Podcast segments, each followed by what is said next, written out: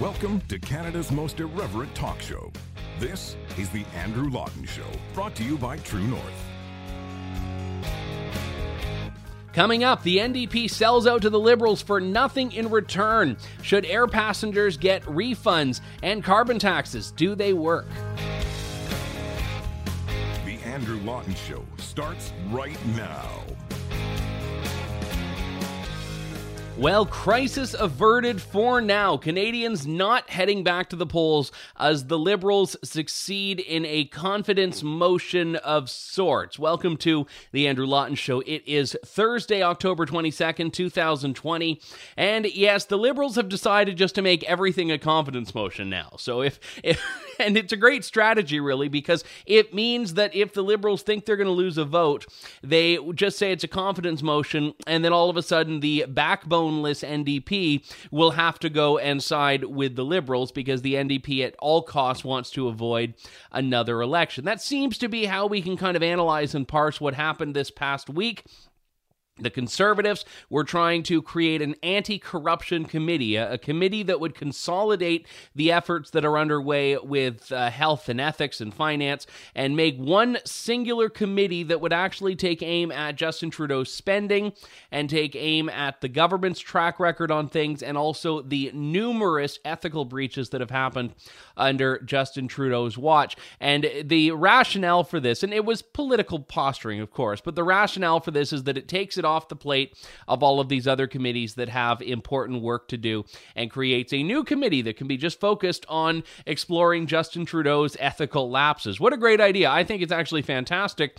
And Justin Trudeau does not clearly which is why the Liberals not only fought it, but used the only tool they could think of to make sure the committee would never get off the ground because they don't want anyone poking around. The Liberals don't want anyone answering the questions that this committee would be asking. So the Liberals say it's now a confidence motion.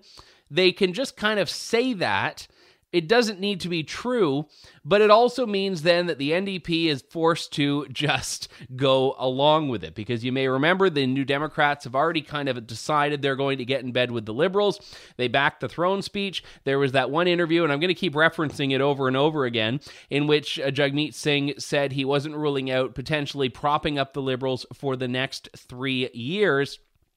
And the Liberals have now learned that this trick works.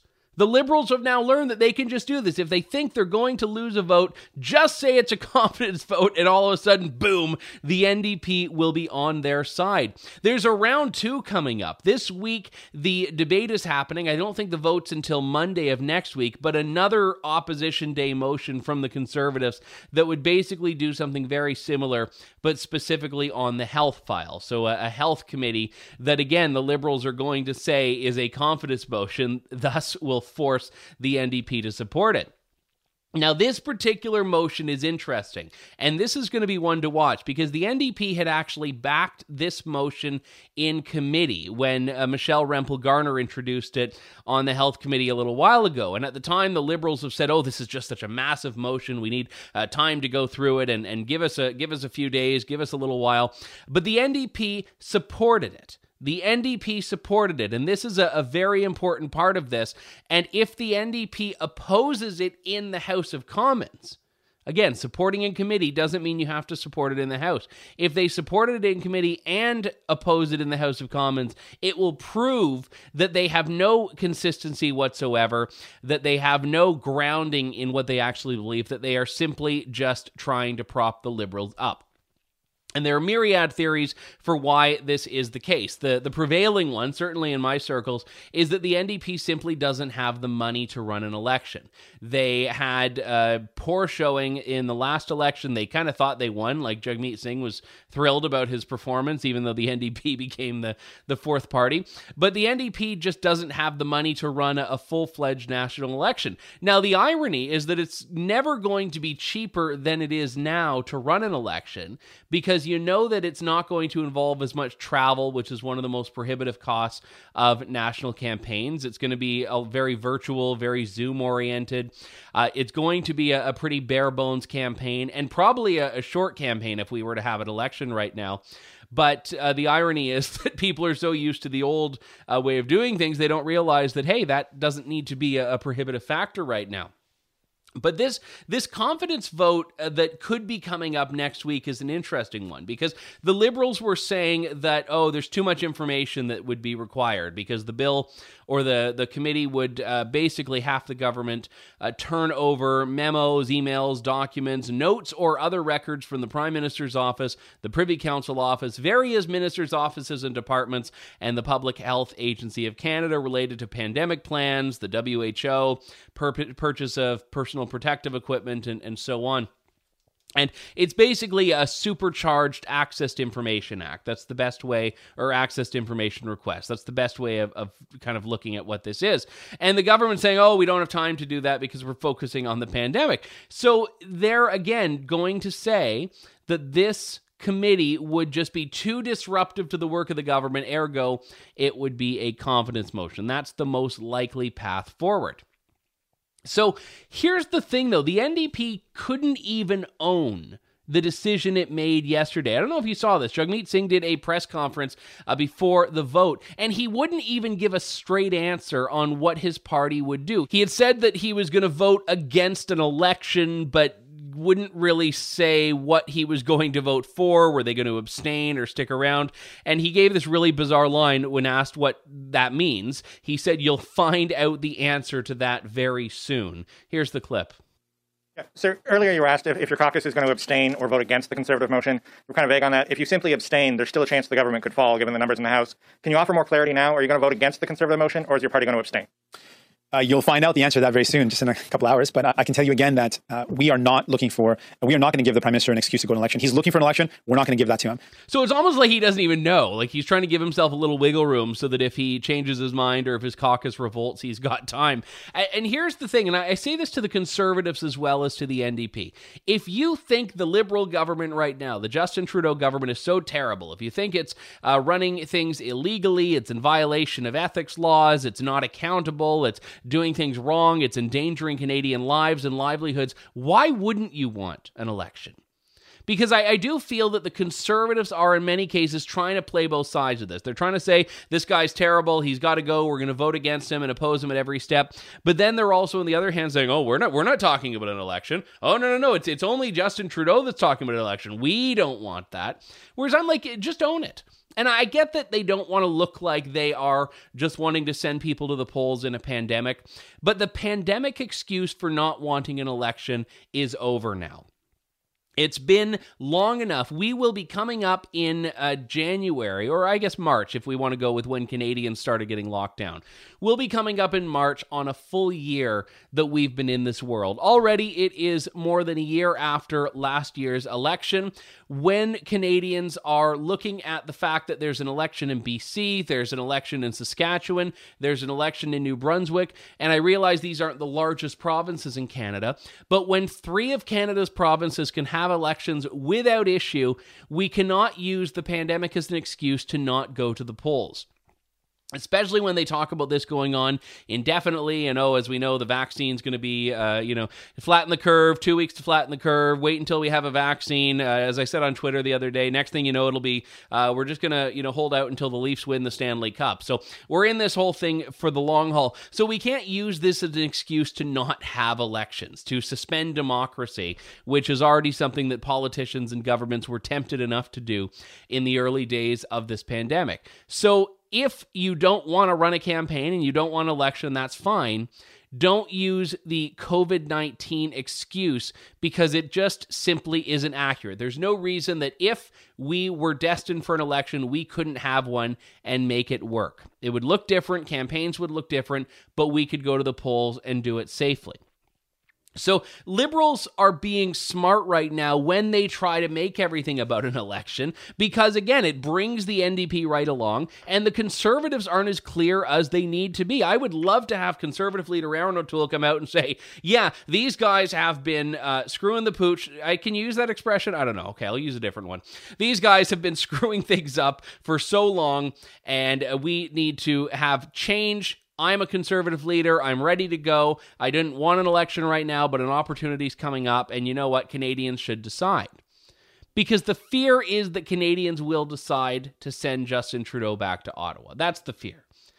Uh, good morning, Mr. O'Toole. We know that the Liberals have, of course, uh, been eager this week to make a confidence motion out of something that wasn't intended as such.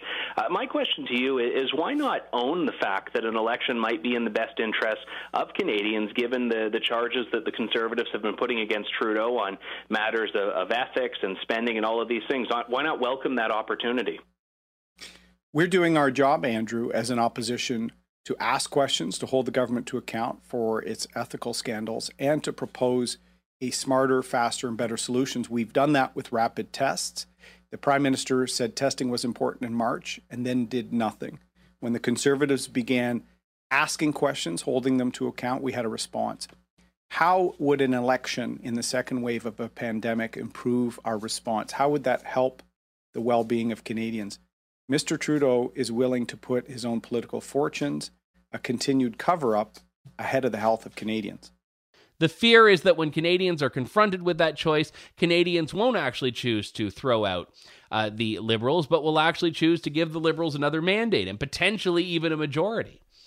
And there does seem to be a galvanizing effect in a time of crisis where people go with the status quo, despite the questions that have been raised and very legitimate questions throughout the course of Justin Trudeau's leadership, even in, and I'd say especially in the last year.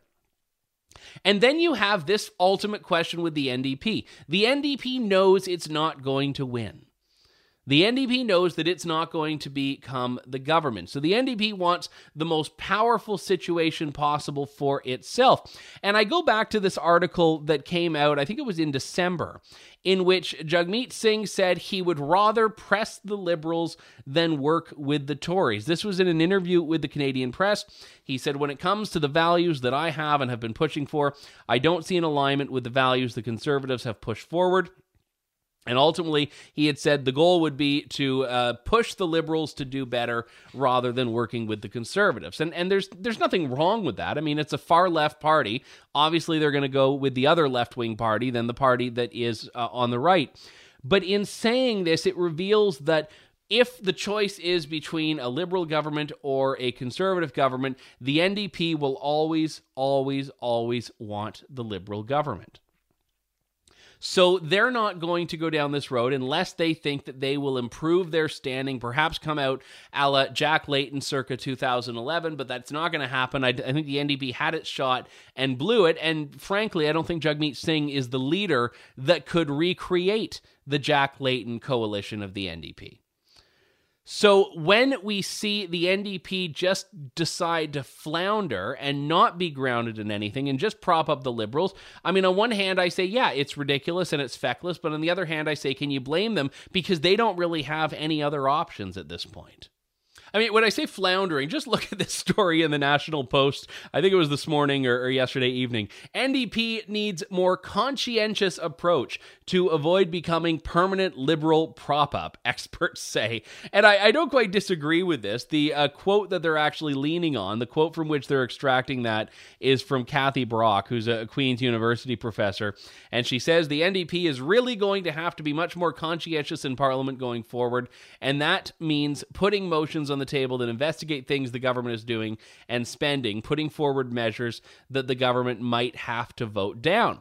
But the whole point is that the NDP is not going to do that. I mean, if if anything the NDP does, suppose the NDP wants to say, you know what, yeah, we're going to take aim at this spending or that spending. All the liberals have to do is say, ah, ah, ah it's going to be a confidence motion. Like, don't be surprised if by the end of this parliamentary session, we've had like a confidence motion a week because the liberals have just discovered that that that's their meal ticket to not having any opposition, to actually not being opposed. And this is where I go back to the conservatives needing to actually stand up and, and fight more forcefully for an election here. Because they're going to say, oh, no, no, no, we don't need an election. We can oppose through parliament. But if the government is effectively neutralizing, or let's be frank, neutering the opposition by making it so that one of the opposition parties has been bought, then there's not really an opposition mandate that exists in the House of Commons. Opposition is supposed to be strongest in a minority. But what Justin Trudeau has managed to do is dupe the NDP into a coalition government without actually being part of the coalition. Like, remember when there was the, the big, the infamous, uh, you know, awkward handshake, the coalition between Jack Layton and Gilles Duceppe and uh, Stéphane Dion? You know, the thing about that coalition plan in 2008 was that there would at least be a formalized coalition. Like, yeah, we are all sitting down at this table together. And as a Canadian, I didn't like it, but politically, that was at least an honest assessment of what they were trying to do. In this particular case, uh, Jagmeet Singh has no power, has, is getting no concessions. He's not managing to negotiate anything out of the Liberals that the Liberals weren't already doing, but the Liberals are getting the NDP support. So it is a coalition government without the coalition part, which I got to hand it to Justin Trudeau. I know people get mad when I give credit where it's due, but to have this much power without actually offering anything for it is a political accomplishment in and of itself. We've got to take a break. When we come back, more of the Andrew Lawton Show here on True North. You're tuned in to the Andrew Lawton Show.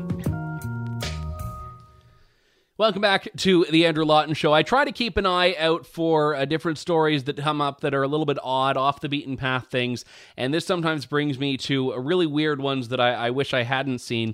But my mindset is uh, if I had to see it, then you have to suffer through it as well. Uh, this comes from the River Valley News in the United States, a, a Fox local station in Oklahoma, and that will become uh, less surprising to you in a moment.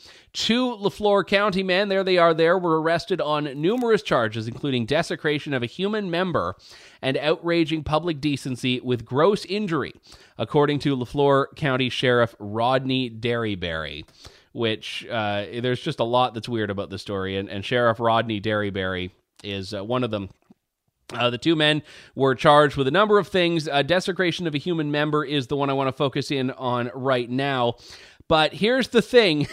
Apparently, uh, Sheriff Derryberry says someone was dropped off on October 14th at McAlester Hospital who had had a crude surgical procedure done, evidently not done by professionals. Uh, when they investigated it, uh, they had been able to confirm that, quote, a man's penis was cut off. But here's the kicker the victim was a willing participant in the dismemberment. Now, they're still being charged, uh, but the lesson in this is that even if you are in Oklahoma and you want like a, uh, very crude uh, and discount uh, castration procedure, you're not allowed to get it from uh, these uh, smiling chaps who look way too happy about being arrested for this. But hey, if the guy was a willing participant, I don't know why they're charging, but it, but it really reinforces that idea of desecration of a human member. I'll see myself out. Uh, what else do we have going on here? Uh, this one is a lot more wholesome. A high schooler has decided to take his creative Halloween costume for a spin around the neighborhood. This clip is from CBC's The National. I uh, know this is my Halloween costume. Well, we started building it about three months ago. With all the pandemic, we couldn't, there were no parades left. So we came to Halloween costume. The Sherman tank is one of my favorites. So the plan was to get a, a little electric engine, broken wheelchair, broken mobility scooter, and build something that we could be so he could drive in the parade. We spent quite a lot of time collecting cardboard, found a, a Sherman tank that uh, Canadians served in during World War II. This is how it would look, uh, except scaled down and, uh, you know, James sized. I have this drawstring bag for holding candies to give to people. Everybody, everybody loves it. that is absolutely fantastic. So I've never been a, an artsy person in any way whatsoever. Well, no, sorry, I am on like non-visual arts thing. I can play piano very well. I can hum a tune. I once did a duet with Tal Bachman and uh, Michelle Bachman. It was a duet because I was singing with Michelle Bachman and Tal was accompanying. So I, I'm I'm not like not artsy. I just can't draw or sketch or mold or sculpt or anything like that. But uh, this is, I mean, tremendous. And the Sherman tank again, very uh, significant historic historical uh, piece in Canada. A lot of work went into it, the, the engineering strength, and it's a really good news story in Halloween, especially when governments are telling people not to uh, do Halloween. But then you look at the replies, and uh, granted, it's a small sample size here, but the first one, this is kind of disturbing, CBC.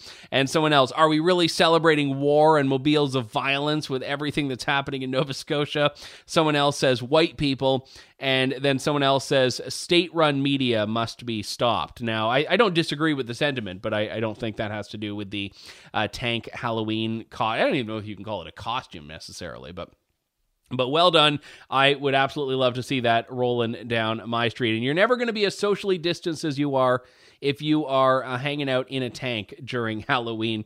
Uh, let's talk a little bit about the airline industry because I, I, spoke last week or two weeks ago, whenever it was, about being in an Air Canada focus group. I used to, in a, a distant world, uh, be a, a, frequent flyer because of all of the you know things that are we're, we're now no longer allowed to do.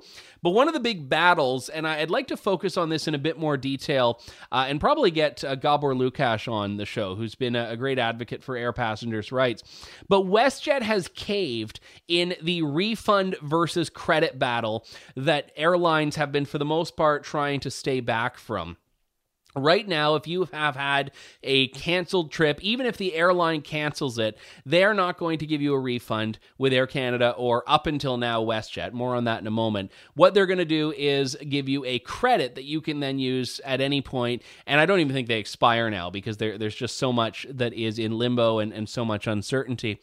But what ended up happening was the airlines were saying, no, no, no, we will only, under the passenger rights laws, have to give a refund if we cancel for something out of our control. They're saying that the pandemic is not in their control, ergo, uh, they shouldn't have to give refunds. And and there there is an economic argument here in that airlines right now are absolutely in terrible shape. Uh, the stock prices are a shadow of what they once were and there's not really an end in sight. The CEO of United Airlines in the US had said that he doesn't think the flying demand will return until 2024. And there is, because of this, the discussion about whether there should be or will be a bailout of sorts. And I think there's a legitimate argument to be made that, look, airlines should not get a cent of taxpayer money when Canadians have millions and, in some cases, over a billion dollars wrapped up in these airlines in credits. But now WestJet has caved. They're going to provide refunds for flights canceled during the pandemic. Uh, they said they're contacting all eligible flyers with WestJet and Swoop, beginning with those whose flights were canceled in March 2020 at the onset of the pandemic, to offer refunds. The process is going to take six to nine months, and they're asking customers, uh, don't call us, we will call you. Uh, they're saying that they've heard loud and clear that people want uh, the safest travel environment and refunds and up until this point they haven't been able to afford it but now they're saying that they think they can they can make it happen. Uh, 1.2 billion dollars. So this is great. So now air canada and westjet are fighting about this. Air canada says misleading statement westjet is just now catching up to our policy to refund refundable fares. We have already refunded over 1.2 billion dollars in refundable fares to date now, yes, Air Canada will refund you if you bought the refundable fares. Most travelers do not. They travel on one of the cheaper options that's not refundable. But uh, Air Canada's throwing shade here and even tagging WestJet, which gives WestJet the opportunity to respond as they did by saying, let's clear the air. We're offering refunds for guests if we cancel their flight. Even the lowest cost tickets will be refunded to original form of payment if WestJet caused the cancellation, uh, making Air Canada probably really unhappy that it was deciding to uh, wade into this fight because they said in a statement that they're only going to be, again, refunding uh, the refundable tickets. But uh, this is what they should be doing. And I'm going to give some free advice to the airline industry. And I'm borrowing this from what uh, cruise industries have done or the cruise industry has done. Uh, and I know this because I, I work in uh, one particular context in putting together an annual cruise. And what the cruise lines have done, many of them, is say, listen, we'll give you a refund if you want. We canceled it. That's on us. But if you do not want a refund, or if you are tempted by this other option, we will give you a credit at 125% value. So you get a 100% refund or you get a 125% credit. So we'll pay you to do whatever it is you want to do with us at another point. And, and to be honest, that option, if airlines did it, would go a long way to offer goodwill because it would convince people to actually keep their money in the airline, which uh, saves the airlines from the revenue issue. And they spend a little bit more down the road because they have to give the person maybe it's an upgrade or maybe it's they swap it out for a more expensive flight or whatever the case may be. But they give people the option. And when push comes to shove, you say, listen, we'll give you your money back or we'll give you more value in the future. A lot of people are going to take the future option but they're not doing that. And this is why airlines uh, continue to get crapped on because they invite it by crapping on their customers. So uh, good on WestJet again. I mean, I, I generally speaking have flown a lot with Air Canada, and I think they do a lot well. I don't join the I don't I don't join the Air Canada's evil bandwagon like a lot of people like to ride on, but uh, they they are looking pretty bad in this now that WestJet has given in. We will be right back in a moment and talk about the thing that's making everything more expensive for everyone: the carbon tax. That's up next on the Andrew Lawton Show. You're tuned in to The Andrew Lawton Show.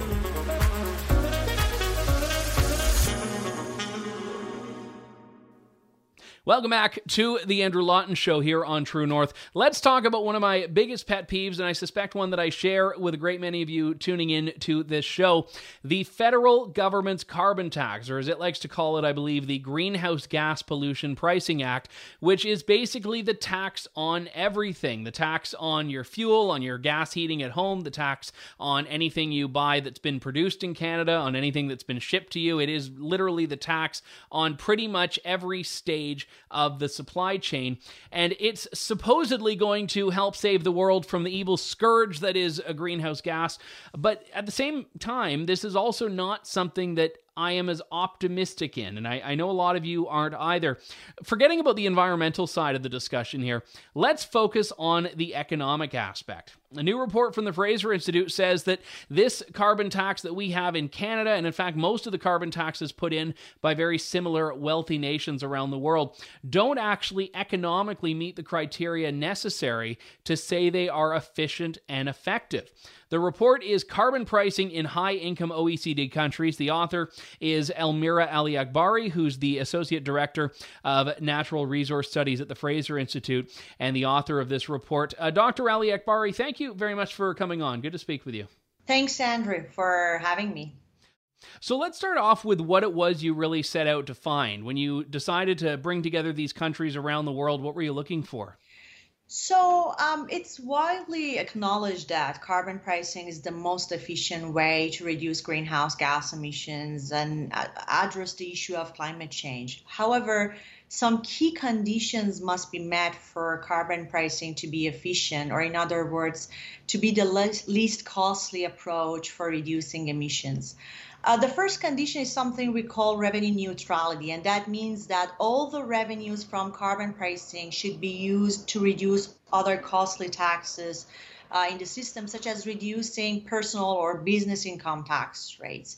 The second condition, which is also related to the first one, is that governments should avoid subsidizing substitutes for carbon emitting activities such as subsidizing wind and uh, solar energy sources because subsidizing these substitutes will increase the cost of reducing emissions and will defeat the whole purpose of carbon pricing, which is allowing the market and prices uh, to find the right substitutes. And the third condition is that the introduction of carbon pricing should uh, trigger uh, the repeal of the existing and corresponding emissions related regulations. We shouldn't be adding carbon pricing on top of existing regulations. So, in our recent study, we examined um, existing carbon pricing policies in 31 high income OECD countries uh, to determine whether uh, these uh, existing systems meet the key conditions of a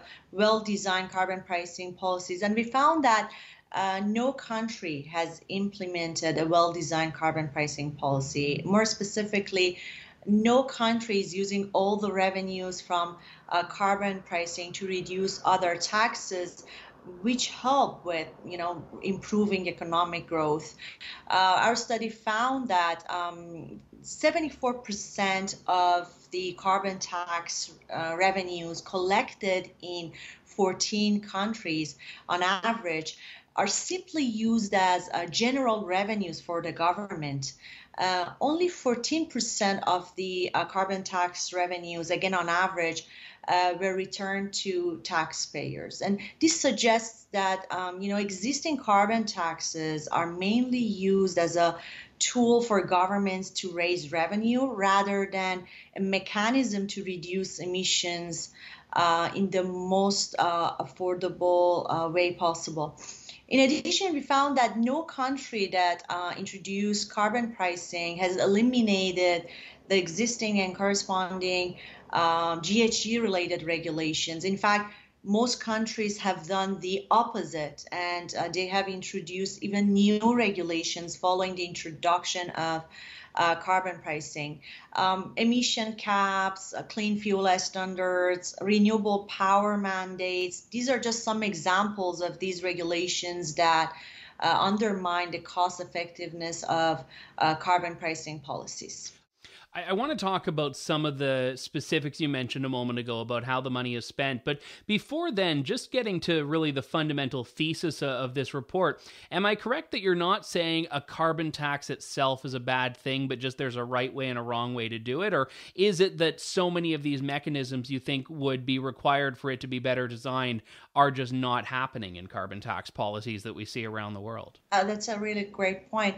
Uh, so you know, most economists, including me, believe that carbon pricing is the most efficient way to reduce greenhouse gas emissions. And uh, but we believe that the way we are designing and implementing those policies are really important. Uh, while tackling climate change is a priority, we should really pay attention to the way that we are uh, designing and implementing these policies. If we have a well-designed carbon pricing policy, we can uh, reduce greenhouse gas gas emissions in a uh, an efficient and productive way. And this is basically what our report is about. So let's talk about how it's spent because I, I know this was a, a big uh, part of the discussion in Canada about whether the money that the government brings in through the carbon tax had to be used for specific uh, emission reduction programs or whether it could just go into general revenue. Why does that matter? I, I mean, in, in the sense of the effect a carbon tax would have on consumers, on industry, uh, it's the same. How does it matter from an efficiency standpoint, how the government spends the money? So um, the revenue neutrality condition explicitly says that the collected revenue from carbon tax should be used to reduce other costly taxes in a system.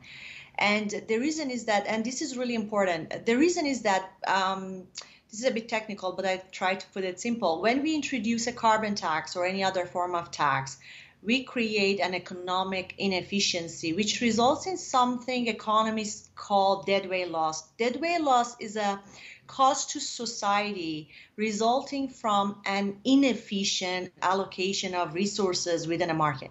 So the idea is that when we are basically when we are having a carbon tax that creates some efficiency costs. So to mitigate that efficiency cost, we should be using revenues from carbon tax to reduce other costly taxes. And um, you know, when, the, for example, in Canada, the federal government is now using um, its carbon tax revenues to kind of, um, it's using 90% of its carbon tax revenues to recycle it back to households through issuing um, lump sum rebates. While issuing lump sum rebates, um, you know, generate some um, um, economic efficiency benefits, but the benefits would be larger, you know, if we uh, reduce other taxes. Many papers have shown that when uh, we use carbon tax revenues and recycle them back to the economy in a form of tax cuts, that would result in greater economic efficiency compared to a case where uh, we just uh, issue lump sum rebates. So, uh, and the intuition is also simple because uh, remember those taxes, such as income taxes, they discourage work, they discourage investment and saving. So, when we reduce those taxes, we can help more with improving uh, economic growth. And that's why, you know, it's really important that all the revenues that we are collecting from uh, carbon pricing should be used to reduce other taxes. And this is not something that the federal government is currently doing. One thing I'm curious about, and, and in the list of countries against which you've compared Canada, the 14 uh, OECD countries that have implemented carbon taxes, there's a, a, huge range of, of what that actual tax rate is. I, I think Japan was the lowest at uh, $3 per uh, ton of, of CO2 emissions, all the way up to Sweden at, I think, 127 or so, and, and Canada on the lower end at $15. And I mean, obviously, as a, a Canadian taxpayer, I, I just don't like tax in general. So uh, even if it's lower than other countries, I, I would still say that there's a, a, questionable whether it's too high. But are all of these countries comparable? I, I mean, does Canada, with its uh, industry that's heavily resource focused, have a, a, place and have an ability to compare it with the uh, economies and, and, greenhouse gas emissions uh, plans in Sweden, Japan, and, and so on, where they don't have that resource sector as strongly as we do? So we cannot directly compare those taxes among countries due to some reason because there are differences in those programs. For instance, in terms of in some countries, some sectors get compensation or some sectors get exempted from paying carbon taxes, or in some countries, we see that the tax is applied to all the uh, emissions basically generated in the country, whereas in some other countries it's only a share of emission, a portion of emission, not the whole um, basically emissions generated. So, uh, because of those differences within countries, we cannot really directly compare those carbon taxes between uh, countries. So, I, I, guess the big question is I, I mean, are we talking about tweaks that could be made to Canada's carbon tax in order to bring it alignment with what you're saying? Or would it really have to go back to the drawing board and, and start from scratch to qualify as being an effective and efficient uh, plan? Yeah, I think uh, we can make some uh, tweaks or reforms, you know, to make it basically a well-designed carbon pricing policy. Uh, another main issue in Canada is that um, the federal carbon tax is accompanied by so many other regulatory measures. For example, we have a regulate, and all those regulations have the same target or objective, and that's actually the issue. For example, we have a regulation to phase out coal-fired power plants by 2030. We have a regulation on uh, methane emissions in the oil and gas sector. We have an ethanol regulation to reduce greenhouse gas emissions in the transportation sector. The federal government has also, you know, proposed this sweeping regulation called fuel clean fuel standard to mm-hmm. decarbonize fuel use uh, in the country. So all these regulations that have the same objective, they have the same target. When we accompany those um, regulations with the federal carbon tax, all those regulations are going to increase the cost of reducing emi- uh, reducing emissions without generating uh, any significant marginal benefit. So um, that's one of the main issues with um, federal government's carbon tax. The other issue is, uh, as I discussed, um, is that the way the federal government is recycling its carbon tax revenues is not ideal. This is not what economists have in mind the federal government should be using carbon tax revenues to reduce other costly taxes, uh, such as personal or business uh, income tax rates. Again, this is not happening in Canada.